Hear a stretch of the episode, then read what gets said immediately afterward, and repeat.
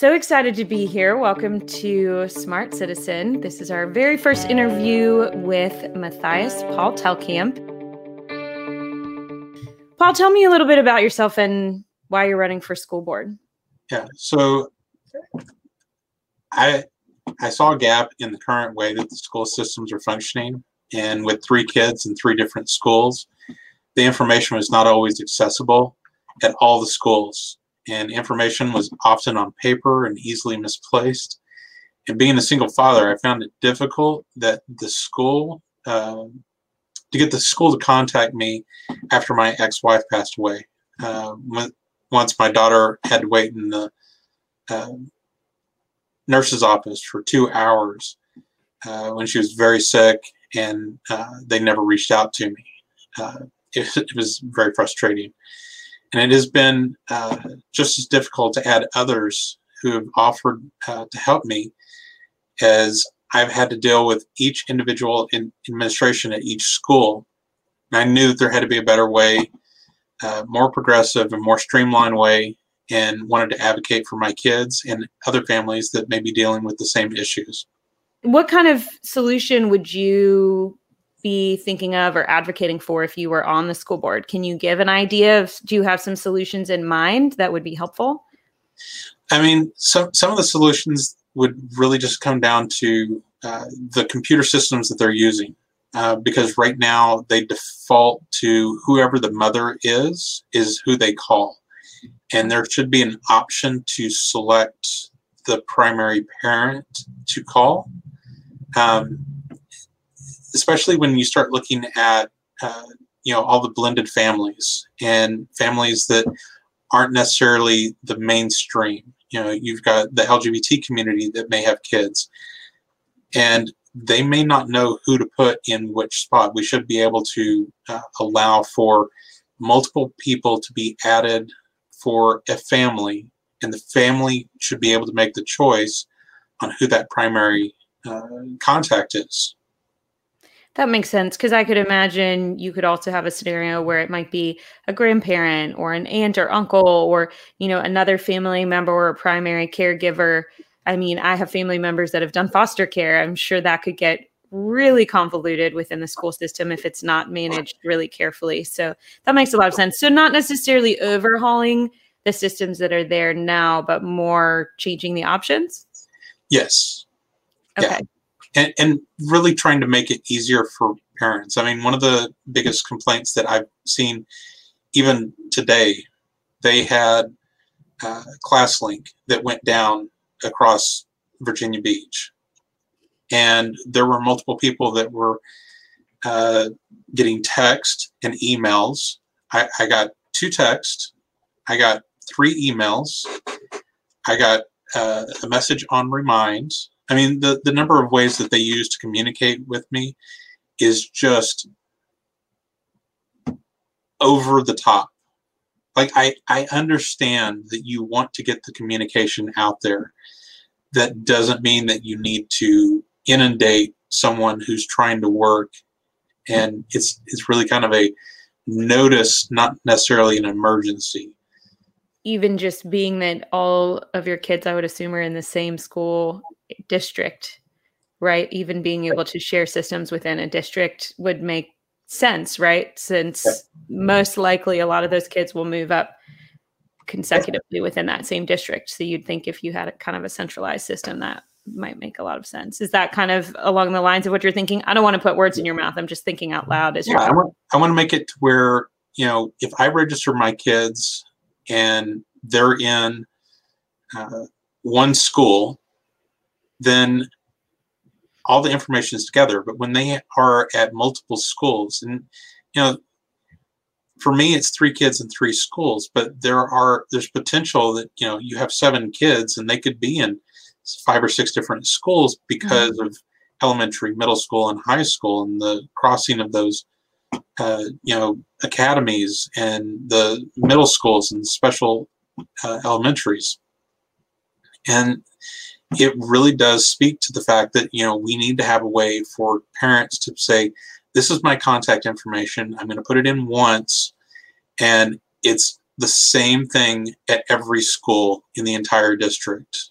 I think this is a good segue into something that you and I talked about a little bit offline, and I mentioned that I would love to highlight on, you know, this uh, show, which is even getting into what is the school board? What do they do? What's the importance of it? And why should people be mindful of who they vote for? One thing that I think is really interesting about the way that voting is done, at least in Virginia Beach, is that with city council and school board, no matter where you live, you can vote for the, you know, school board members for the whole city, uh, which is interesting. It could probably be a whole nother conversation in and of itself about whether or not it should be that way or the pros and cons of that system. But that said, you know, no matter where I live, I can potentially influence the whole system. And so uh, it does seem to be very important. And, you know, the decisions that are being made now with the school board are things that are going to affect kids down the road. You know, it's not just for this current school board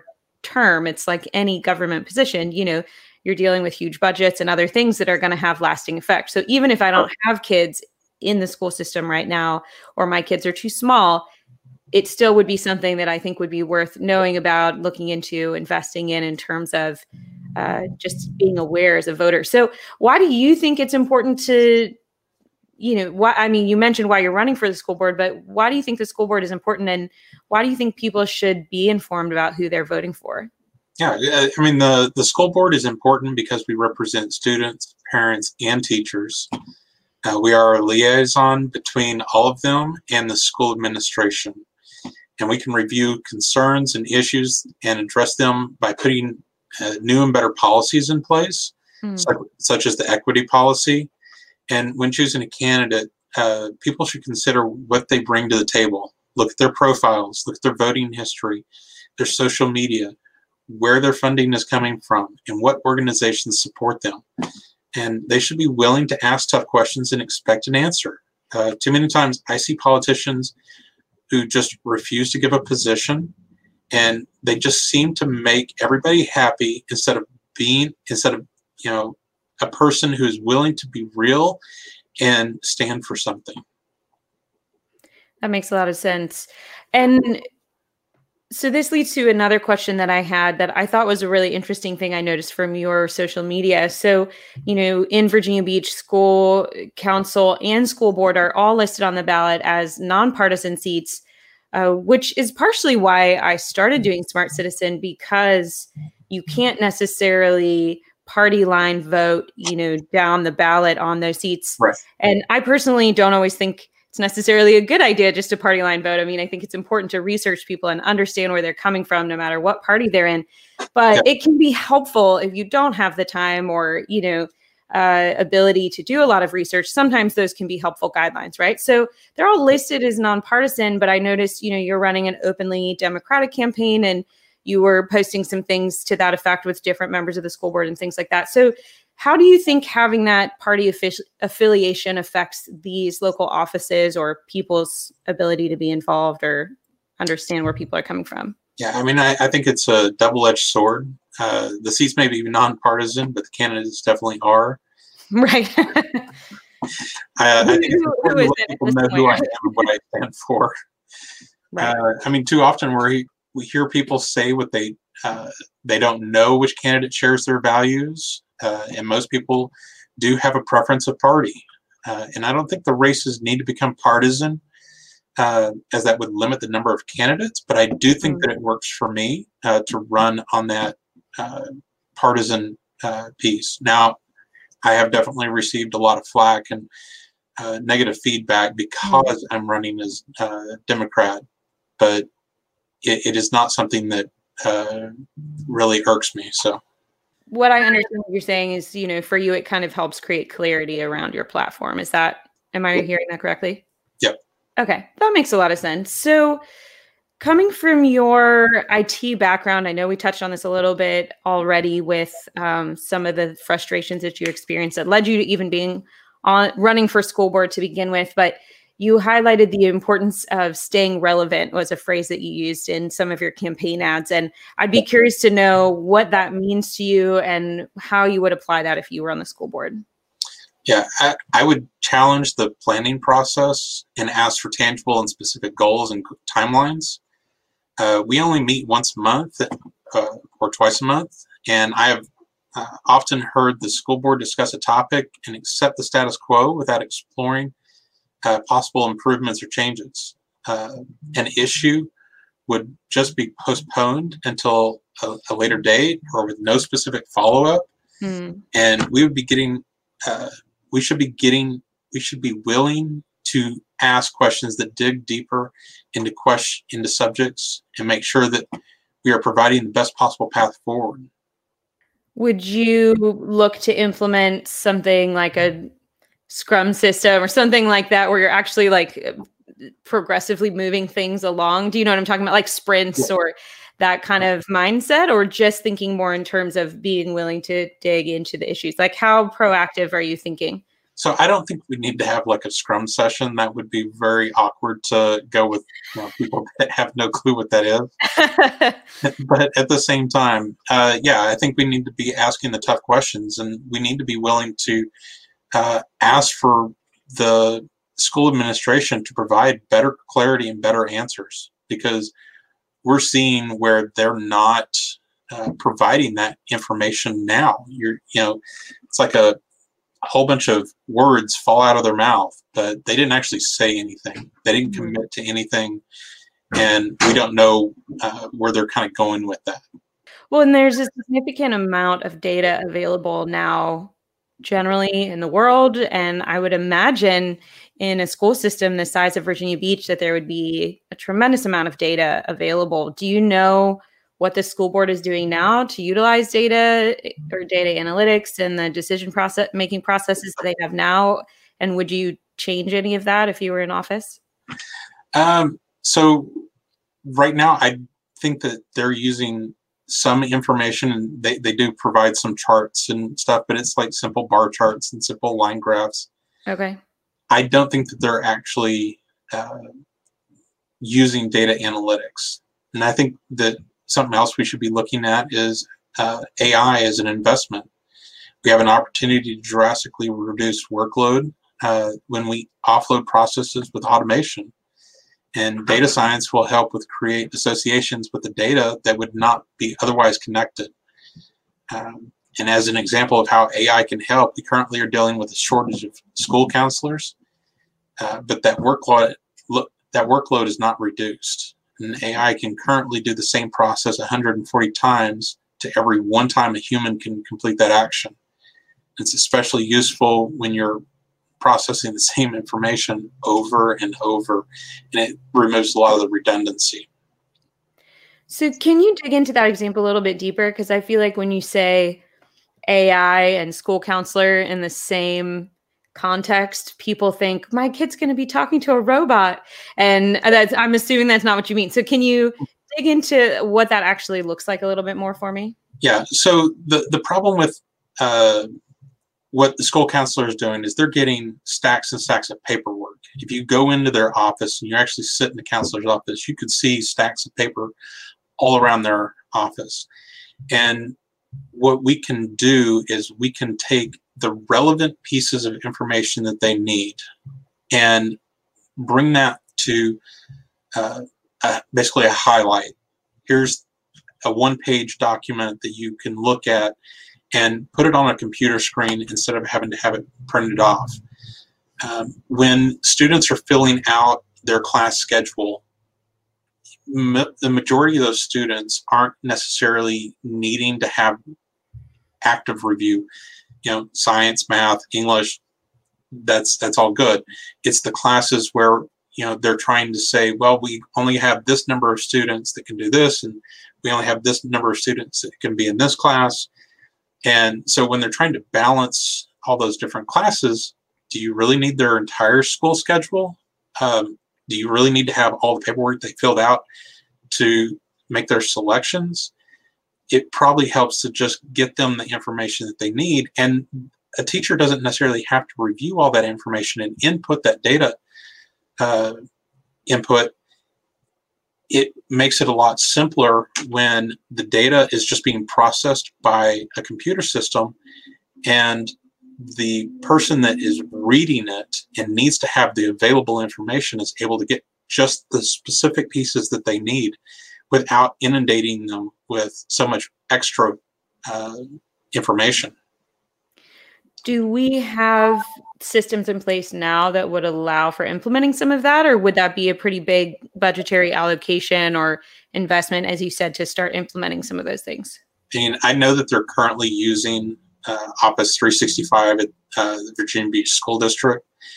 Um, I also, you know, being a, a professional developer and stuff, there's lots of free uh, software. There's lots of free uh, A I tools out there uh, to help build this. Uh, I think that we need to make some investment in terms of uh, I T resources within the schools. Um, but I think that it's something that we could take current uh, local graduates from the colleges and hire them, because they're already learning some of this data science. They're already learning some of this A I, and we could use that to really ramp up what we can do here in the school district uh, across every school.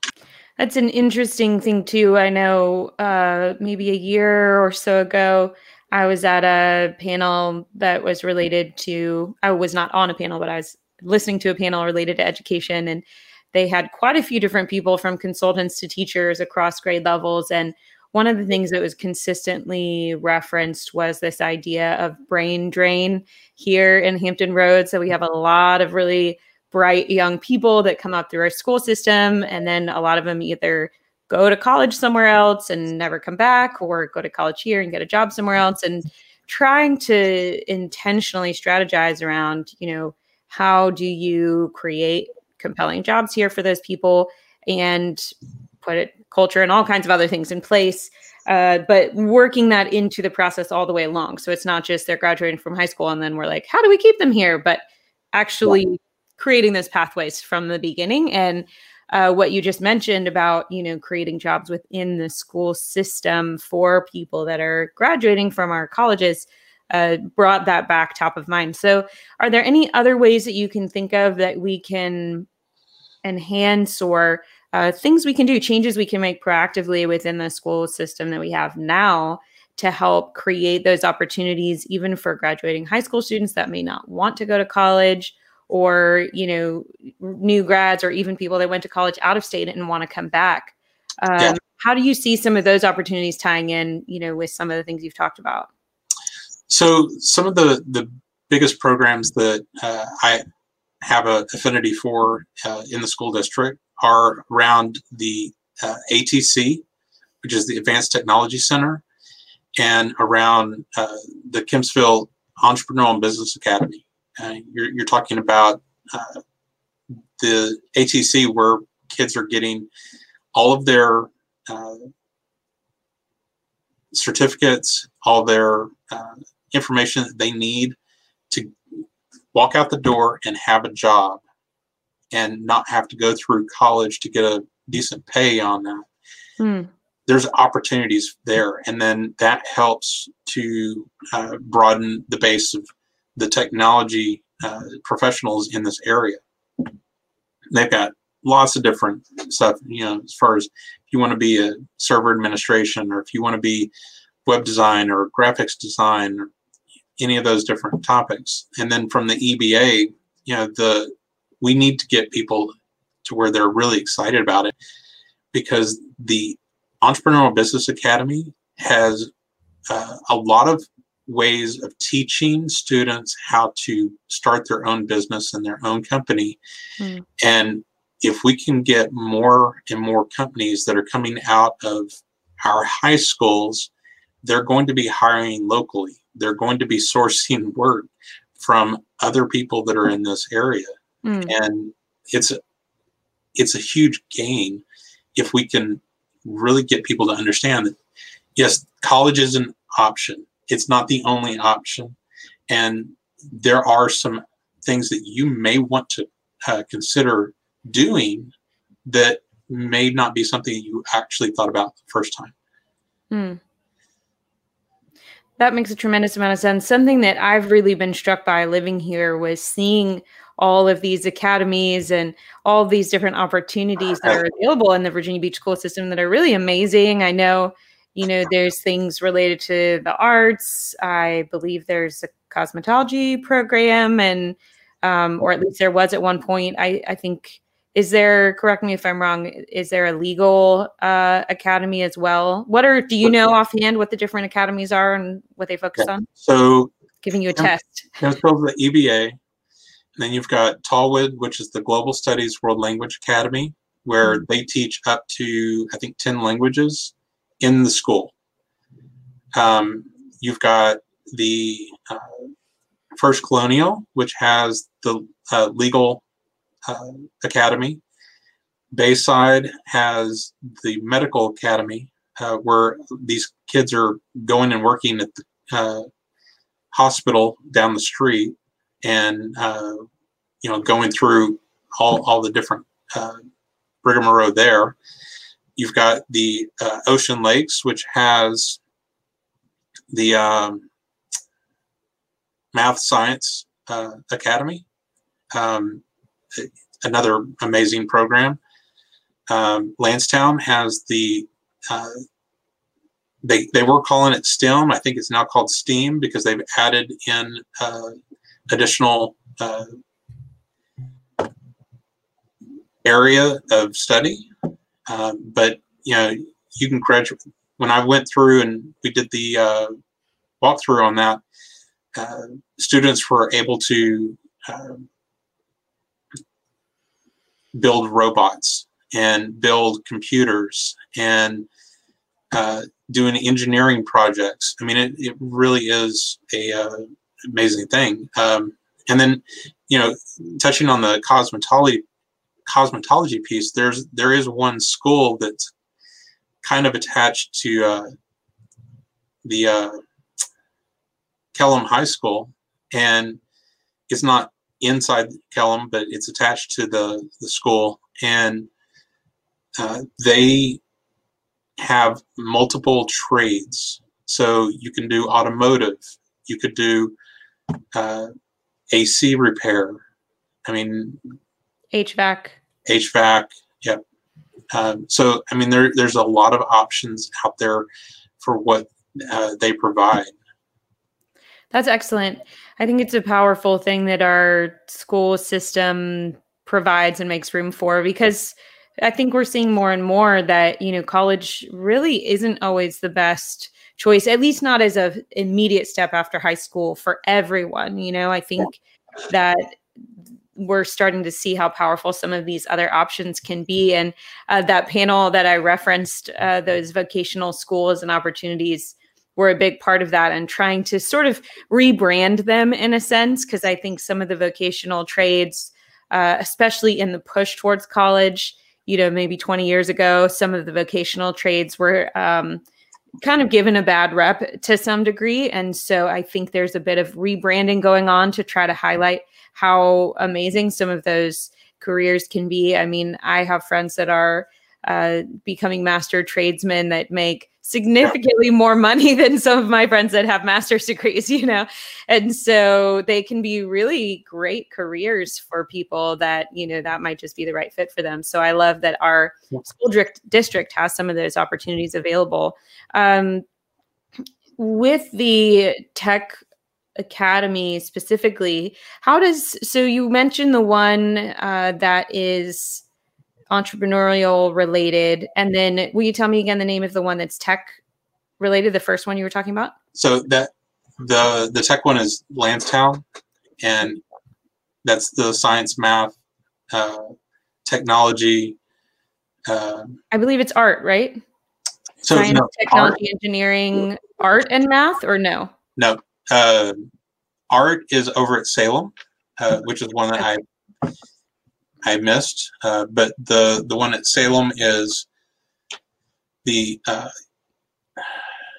performing arts. So they do actual art, but they actually do uh, chorus and music and uh, lots of other, like theater, uh, stuff like that. And then there's also the Governor's School. So anyone that's in any of the uh, schools uh, can also attend uh, Governor's School, which is an additional uh, program that uh, you, you get bused over to Norfolk, and uh, someone that uh, I that everybody may know that's gone through there is like Grant Gustin, who's uh, plays the Flash on uh, Arrowverse. He went to the Performing Arts School? So no, he went to uh, the Governor's School. Oh, wow. Okay. That's awesome. So, and this is probably going to sound like a nerdy question, but uh, I like to get a little bit nerdy sometimes. Do you know how, uh, you know, the budget is allocated in terms of like, are the Governor's Schools paid for on a state level? And then the schools in our area budgets are allocated on a district basis or a city basis. Do you know how that's broken down at all? So the Governor's School is tied to all schools in the entire Hampton Roads area, and therefore it is something that is paid for by the state. Um, okay. But the students aren't necessarily uh, only going to the Governor's School. They're going to their home school for the first two or three classes. Then they go to the Governor's School for the last half of the day. It's like auxiliary training, right? Yeah. It's additional because they're not doing any core classes like math or exactly English or things like that there. Yeah. So right. Someone can go to the Governor's School and they could be going to, say, Princess Anne High School. And when they graduate, they graduate with a uh, high school diploma that says Princess Anne High School. And then they'll have a Governor's School uh, diploma also. If you're looking at, you know, being on the school board, Virginia Beach is a very large district. I think I read we have eighty-seven schools. Is that correct? So there's uh, seventy schools, but there's eighty-seven buildings. Oh, okay.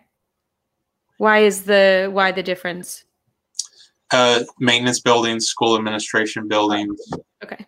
Well, and I know there's a few different schools under construction or that have been recently built or things like that. So I wasn't sure if that was included and, in there. And they also have uh, a lot of uh, schools that are no longer open, um, which they've used for uh, administration uh, tasks. Okay. So looking at that massive number of schools, and then obviously people are doing a variety of interesting school solutions with, you know, the various COVID um, phase back structure. I have a lot of friends who have kids of all different ages, and, you know, all kinds of different solutions are happening depending on if, you know, like yourself being a single dad, I'm sure you have to work, you have to have a solution for your kids. You know, I'm, there's all kinds of different situations playing into that. So I know that there's been, you know, more recent conversation on a federal level about school vouchers or school choice. Do you have a position on something like that, especially with all of the disruption that COVID has caused to the schools? So my position is that if you want a public education, then you get the public education. And if you want to take your child and put them in private school, that is your private choice and your private funds, but it's not school funds. Okay. What about for people, and I'm not advocating a certain position, just to play yeah. devil's advocate out of curiosity. So what about people who are basically having to school their kids at home anyway, given some of the different restrictions? Are they, you know, like if they ended up just choosing to homeschool, say, uh, and not send their kids back to school in the fall, maybe their kid has a medical condition that causes them to be more concerned about COVID or whatever the case may be. Um, do you think there's an exception in that type of case? No, I think the thing that we have to be aware of is that, you know, even though the students may not be going back into the school, the teachers are still working and the classes are still happening. If a parent doesn't feel that they are getting adequate uh, education, that's something that we should be addressing as a school district. But if a parent feels that they need to take their child out of school because they want to homeschool them, they have the right to do that. They just have to unenroll them. But that doesn't mean that the school should be then passing money back to that family, because that takes away from the uh, entirety of what the school is there for. Even if they're changing, like if this class size changes, it doesn't necessarily equal out to mean that, you know, just because one kid is out doesn't mean that the money allocated for that particular kid isn't needed in some way. Is that right? What you're saying? Okay. Yeah. Just trying to make sure that I'm following. Yeah. Okay. The, the, just because you take a student out doesn't mean that the teacher stops working. It doesn't mean that the uh, staff at the front of the school stops working. It doesn't mean that the bus driver stops working. You right. know, you've got all these other people. And just to say, you know, we're going to give school choice. Yeah, that's fine if you want to talk about just taking your child out of the system, but we still have employees that we have to still pay for. And we don't want to start a run. It's basically like a run on the bank, you know, because we would end up losing our public education mm. by having all these people choose to take their uh, kids out of school and try and take that money. And it's just not something that's sustainable in a long-term uh, fashion. And it only benefits very specific groups where you already have money. Okay. So like the families that would potentially be in a position to homeschool versus families that would need to have their kids in school because maybe both parents are working or that type of thing. Right. And would it change the dynamic for those families though, if it's, if everyone, because people aren't paying equal amounts into, in taxes in. Right. Got it.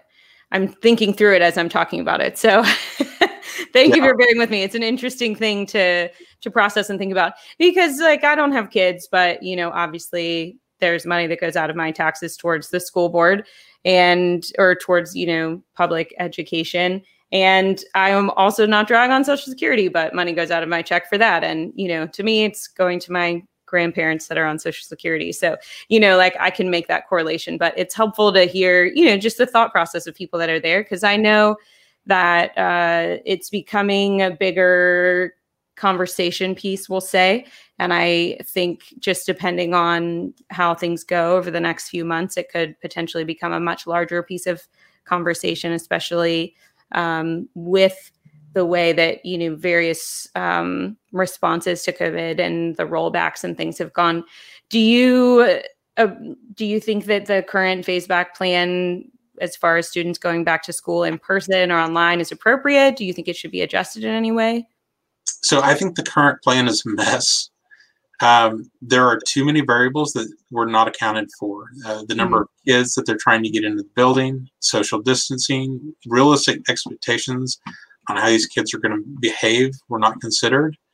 Uh, for instance, uh, teachers were provided with a bottle of cleaner that is ammonia-based, and that cleaner needs fifteen minutes to dry on the surface to be effective and not harm a child who might touch it, and they might touch their face. And a teacher is supposed to spray every desk in the classroom and every other surface touched before the next student comes into the class. And the students are not allowed to congregate in the hallways. And when there's five minutes between classes, how is this all going to be accomplished? Um, there is also a severe lack of consistency. One school is fine with a teacher bringing in their own cleaners and another may not.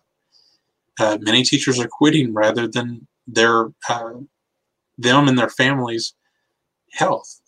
Uh, a, a specific mandatory set of guidelines, policies, cleaners, and equipment should have been provided to every school with no exceptions, so that every teacher and every parent can feel confident in the quality and the safety of the school environment. Do you think that, or have you seen any changes that are being made on a rolling basis? Because I know, you know, at the beginning, everyone was just kind of scrambling to get anything possible into place and, and make things work. I have, you know, close friends that are teachers in the Virginia Beach School District, and I you know, watch them try to navigate that sudden sh- total shift. And it was very, very challenging. And I, yeah. I, you know, but there's been some time now over the summer to come up with a comprehensive plan for how things would be done. So do you feel like things have been improved over time as we've been learning things, or is there a lot of room still for improvement? There's still a lot of room for improvement. And I, I think the analogy that works best in this situation is to say that they're trying to fly the plane as they build it. Mm. And that's not a good position to be in, because you don't want to watch it fail when it drops. Um, especially the, with kids inside. Yeah, especially with our kids inside. And, and it is very important that we get this right. That's why I've been, you know, I have not been happy about the way that they've chosen to go back. I don't think that, uh, you know, I get it that parents want to have their kids back in school, but we have to do it when it's in a safe way. There's no possible way that we uh, don't mess things up when we try and rush things. And there's so many logistical issues around this.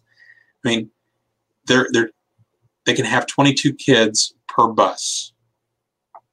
That's half the number of kids. So we're not getting more buses. We're not getting more bus drivers. And they still have to get the same number of students to the school. It's just not, like, the math doesn't work.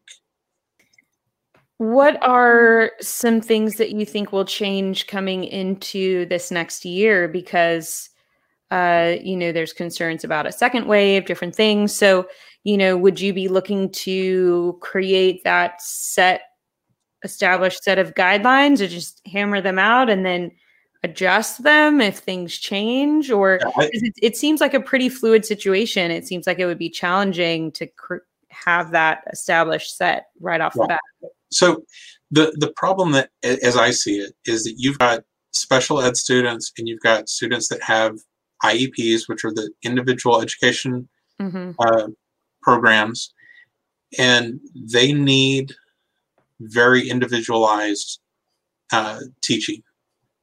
It's a social distancing thing already when you have small numbers. So I don't see it as being a huge issue to have those students return to school and keep them uh, in the schools and work with them as needed, because you can focus, you can really focus on getting those students the best possible education. And they are the ones most likely to be negatively affected by this, because I, I have friends with kids in those situations, and they have been quite negatively affected in terms of their therapies or other things they would receive at school typically. Yeah. And, and, and we don't always have the support system at home, you know, that they have built into some of our school opportunities to give the kids the resources they need, you know? Yeah. Uh, but any of our students that are performing well at school, that are, you know, getting through it, so to speak, and able to really accomplish what needs to happen, I think that it's best that we just let them stay at home and go through school as needed. I know that, uh, like, my neighbor, his child is a senior this year, and they were really struggling with uh, having problems of uh, loneliness and, uh, you know, not having someone to talk to, because there is no other child in the house right at the moment. Her brother's off at college. And because of that, what he's been doing is letting his daughter have friends that sleep over and get that social time together. I mean, for me, my kids are also close in age that it, it's okay for uh, them to be doing that. And I've given them plenty of time to, you know, reach out and talk with their uh, friends and, uh, you know, really try to get that interaction so that they have that uh, social interaction. But I understand that there's a lot of you know, students that aren't getting that, and parents are worried about it, and that rightfully so, mm-hmm. but it's not a school problem. It's a social problem. And I don't think the school can be the one to say, this is what's going to happen for your child. That's, that's an individual thing where you have to address that personally and say, what is it that I'm willing to do for my child so that I can provide them the social interactions they need with their friends? It's an interesting question, too. I guess there's a few different things that come to mind as you were talking. I mean, one would be the scenario that we talked about earlier where you have both parents working, and, you know, if you have an eight-year-old that might be doing very well in school and you might both have work that coordinates around their school schedule, you can't leave an eight-year-old home alone all day to do school by themselves, you know? So I think there's quite a bit of challenge for either single parents with younger children or families that don't have good access to internet. You know, that was an interesting thing that I was curious to hear your feedback on, especially uh, having a school that focuses on tech. You know, are there ways that we can engage maybe our students to help come up with some solutions for those that are tech challenged? So that would be, if we have time to get to that, that would be an interesting topic to go down. But while we're here, you know, I think there's some real challenges, and I don't think personally that schools should be, you know, daycare. That's not what I'm talking about. But if parents have made arrangements, they are paying taxes, they're expecting this, you know, care to be there for their children, and they need it so they can work to pay those taxes and contribute in and, you know, be, have this public education. So, you know, what, what are parents in that situation supposed to do if their kids are not able to go back to school? You know, what, and I don't know if that, maybe that is a social issue, but, you know, military families or other families that may not have family around, yeah, that can be a real genuine challenge. What, what kind of things do you think the school board can do to help address that? So I don't think the school board can help address that, but this is where we start going back to the benefits of where you work. And we need to have, you know, our businesses in this area need to start working with the parents to make this work for everyone. You know, it, you can't push everything on the school board and say, you have to deal with this because I don't, I don't have another way. But it's, it is your home and it is your choice. And if you're going to insist that, you know, we're doing daycare, where's that money coming from? You know, I, I do agree, you know, it, it is a problem, but I think that a lot of businesses have stepped up to help provide, you know, a different working schedule. Mm-hmm. You know, I've got clients that, you know, sometimes the, they've got one parent that starts work eight in the morning. They've got another parent that starts work at uh, five in the afternoon. Right. Mm-hmm. And they're able to make that work between the two parents because they can coordinate and they can make sure that, you know, one person is constantly working with the student, making sure that it happens, and the businesses aren't losing the productivity. They just have to shift how how it's how the work's being done. Like I said, I don't think school is meant to be daycare, so I don't I'm not making that Uh, yep. correlation. I just think it's a, a real challenge for people that, you know, may work in industries where that's not an option. I, I work remotely. So, you know, it's not as big of a challenge for someone like me, uh, but not everyone is in that same boat, you know, so there, right. there are a lot of real challenges there. And, you know, I have friends that both have to work full time and they're having to pay people to help educate their children, you know, which kind of brings us back to that school choice question where, you know, those are some people that are maybe advocating to say, if I'm still having to spend additional money and my kid isn't able to get the education that I feel like they need, then, you know, that is an interesting argument on the other side. So a lot of interesting, you know, things that come up with all of this. And I think the the tricky thing is, and I hear it a lot, you know, on the the working side, because I obviously work full time. And so, and I work remotely, and I've watched, and I did before COVID, I've watched a lot of people have to shift into that very quickly. And at the beginning, it was like, this is temporary, so everyone will just figure out how to make it work. 'Cause, you know, fifteen days to slow the spread yeah. back, way back when, you know, a hundred years ago when we were talking about that. And so it's like, I think when everyone thought, oh, this is temporary, there was a lot more flexibility, but people are having to try to think, what if this, you know, goes through the end of the year, goes into next year, goes for two years? What if this is how things are? You know, how do things change? So what do you perceive? I mean, I'm not asking you to predict the future because obviously you can't do that. Right. But, you know, given the information that we have on hand right now, if things remain status quo, as far as I understand it, there's a phased rollback for kids going back to school, right, through uh, mid-October, and, you know, different grades and different ages and things going back. So do you perceive that there will be a return to normalcy at some point in the near future? Or do you think we'll continue to have sort of a blended school option? Well, so I, I think long-term, we have to be looking at blended as being a school option. Uh, if we want to really help a lot of families, we we, we know that uh, students taking school from home, there are some that are actually improving because mm-hmm. they're not in the class. They don't have the distractions. They don't have all that. It's something that we need to use that as a learning experience on how we can help in each individual student. You know, what works for the students. And that goes back to the you know, data analysis. If you're able to take all the past data and say, here's all the, this student has all his grades up to a certain point where he was in school. And then after that, he was at home doing everything virtually. Did he improve? Did he get worse? Mm-hmm. Did he improve in one class but not in another? You know, because then we could maybe give them the time to, you know, schedule all their virtual classes at the beginning of one semester, and the next semester give them uh, all the classes that are going to be in school. It it's a way that we can still reduce the number of people that are in the building.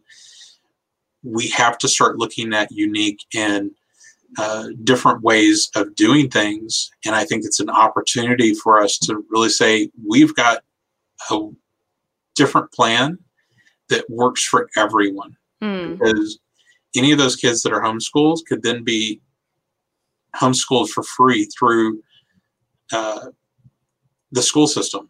And then the parents not paying for that. I mean, we, we've got a long way to go in terms of where we're going to be able to make strides. Um, but I think the data is going to be able to show us where you've got some students that are doing better in certain classes or in certain different learning environments based on uh, what they're dealing with. One of my uh, nephews has a lot of... Um He's a he's a high sensory kid, you know, and he struggles to sit still and do that kind of stuff. And so, you know, if he can have a like a stretchy band tied to his seat and be kicking his legs under his seat and having that sensory input, you know, while he's doing a, a class or watching a video or something, that's so much more effective. And I've been hearing from other families, you know, that they're really seeing improvements in kids that would maybe be more introverted or, you know, have more attention difficulties or things like that actually thrive in this setting. And it may be an even better setting for them. I've heard some interesting, you know, things in terms of, you know, military families, again, that may be three years of high school here and then transferred, and, you know, their kid could potentially finish out their last year of high school remotely or semi-remotely with the kids that they know and not have to break those relationships or those kinds of things. That if we could have a little bit of creativity or flexibility in our approach, this may actually open up some totally new avenues that we hadn't considered before that are really effective and really positive. Like you said, for, you know, families maybe that were homeschooling to, you know, draw some resources from the school system or vice versa. You know, there could be all kinds of um, really interesting collaborations that come out as a result of this. Yeah. That's and awesome. We, we have a lot of opportunity here and we shouldn't waste it. I totally agree. So we're drawing to the end of our time, and I want to ask, what do you think is one thing that you wish every person knew or understood about the school board?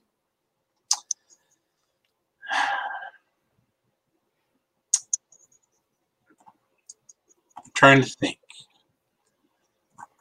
or something that you think would help yeah. people be involved. You know, what what do you think is the best way for people to be involved? Yeah. Um, I mean, I, I I think that we have to, a lot of decisions that are made by the school board that have lasting repercussions throughout the life of our kid, and it will have lasting implications on the future. Um, with what we decided. Um, Look at the academies in Virginia Beach, and you'll see endless opportunities for us to expand this region into a vibrant and diverse economy. Um, you know, if you're having trouble with the school board, call or email the school board. Let them know how you feel. Sign up to speak at the school board meetings. I've done that multiple times. Be vocal and be engaged, and uh, we will realize change. Uh, if you can't get the change that you want, you need to be the change and run, which is what I've done. That's excellent. Well, Paul, I really appreciate you taking the time to talk to me today. Uh, we can wrap things up here. Thank you so much to everybody that's been tuning in with us live on Facebook. Uh, this has been a really exciting and really informative first interview for uh, Smart Citizen. And again, so appreciate you coming on. How can uh, people find out more about your campaign, learn more about what you're doing? So you can go to my website, uh, which you've got uh, listed on the screen here. Uh, I've got Twitter. I've got Facebook. Uh, I'm on LinkedIn. Uh, you can just search for my name, and you will find all sorts of ele- relevant information about who I am, what I'm out there doing, and uh, how how I can be reached. And I, I truly have a uh, arsenal of uh, tech tools to be able to get, you know, as far as email, uh, phone calls, or ch- chat, Google Hangouts. I mean, I, I'm open to just however you communicate. Reach out to me, and I'll I'll work with you. That's excellent. Well, I can attest to the fact that you're very responsive uh, to to email and connecting. I really appreciated that. And I'm, you know, I feel like you brought up some really interesting points and have a compelling background. I noticed you share quite a bit on social media. So I think if people want to learn more about uh, some of the other topics that we didn't get to, I know you've done quite a few interviews and and share quite a lot on your social media. So I think people can um, find out quite a bit more about what you do there. Quick reminder for everyone, don't forget to register to vote by October thirteenth. It's just, I believe, a week away. And we want to make sure that even if you don't think you want to vote now, if you get to election day and change your mind, we want you to have the opportunity. So just, just go do it. Just get that taken care of. It takes thirty seconds online. So uh, don't forget that. And then lastly, feel free to follow Smart Citizen on Instagram, Facebook, Twitter, at Smart Citizen U S A. You can find us everywhere. Like our page, subscribe, and uh, leave us a comment with your thoughts on our interview today. Any other questions that you have for uh, Paul, and he'll, you know, hopefully we can jump in and answer any any questions that we missed today. So thank you so much, Matthias Paul Telkamp, for jumping on, candidate for Virginia Beach School Board, and uh, we'll see you guys next time. Have a great night. Thank you.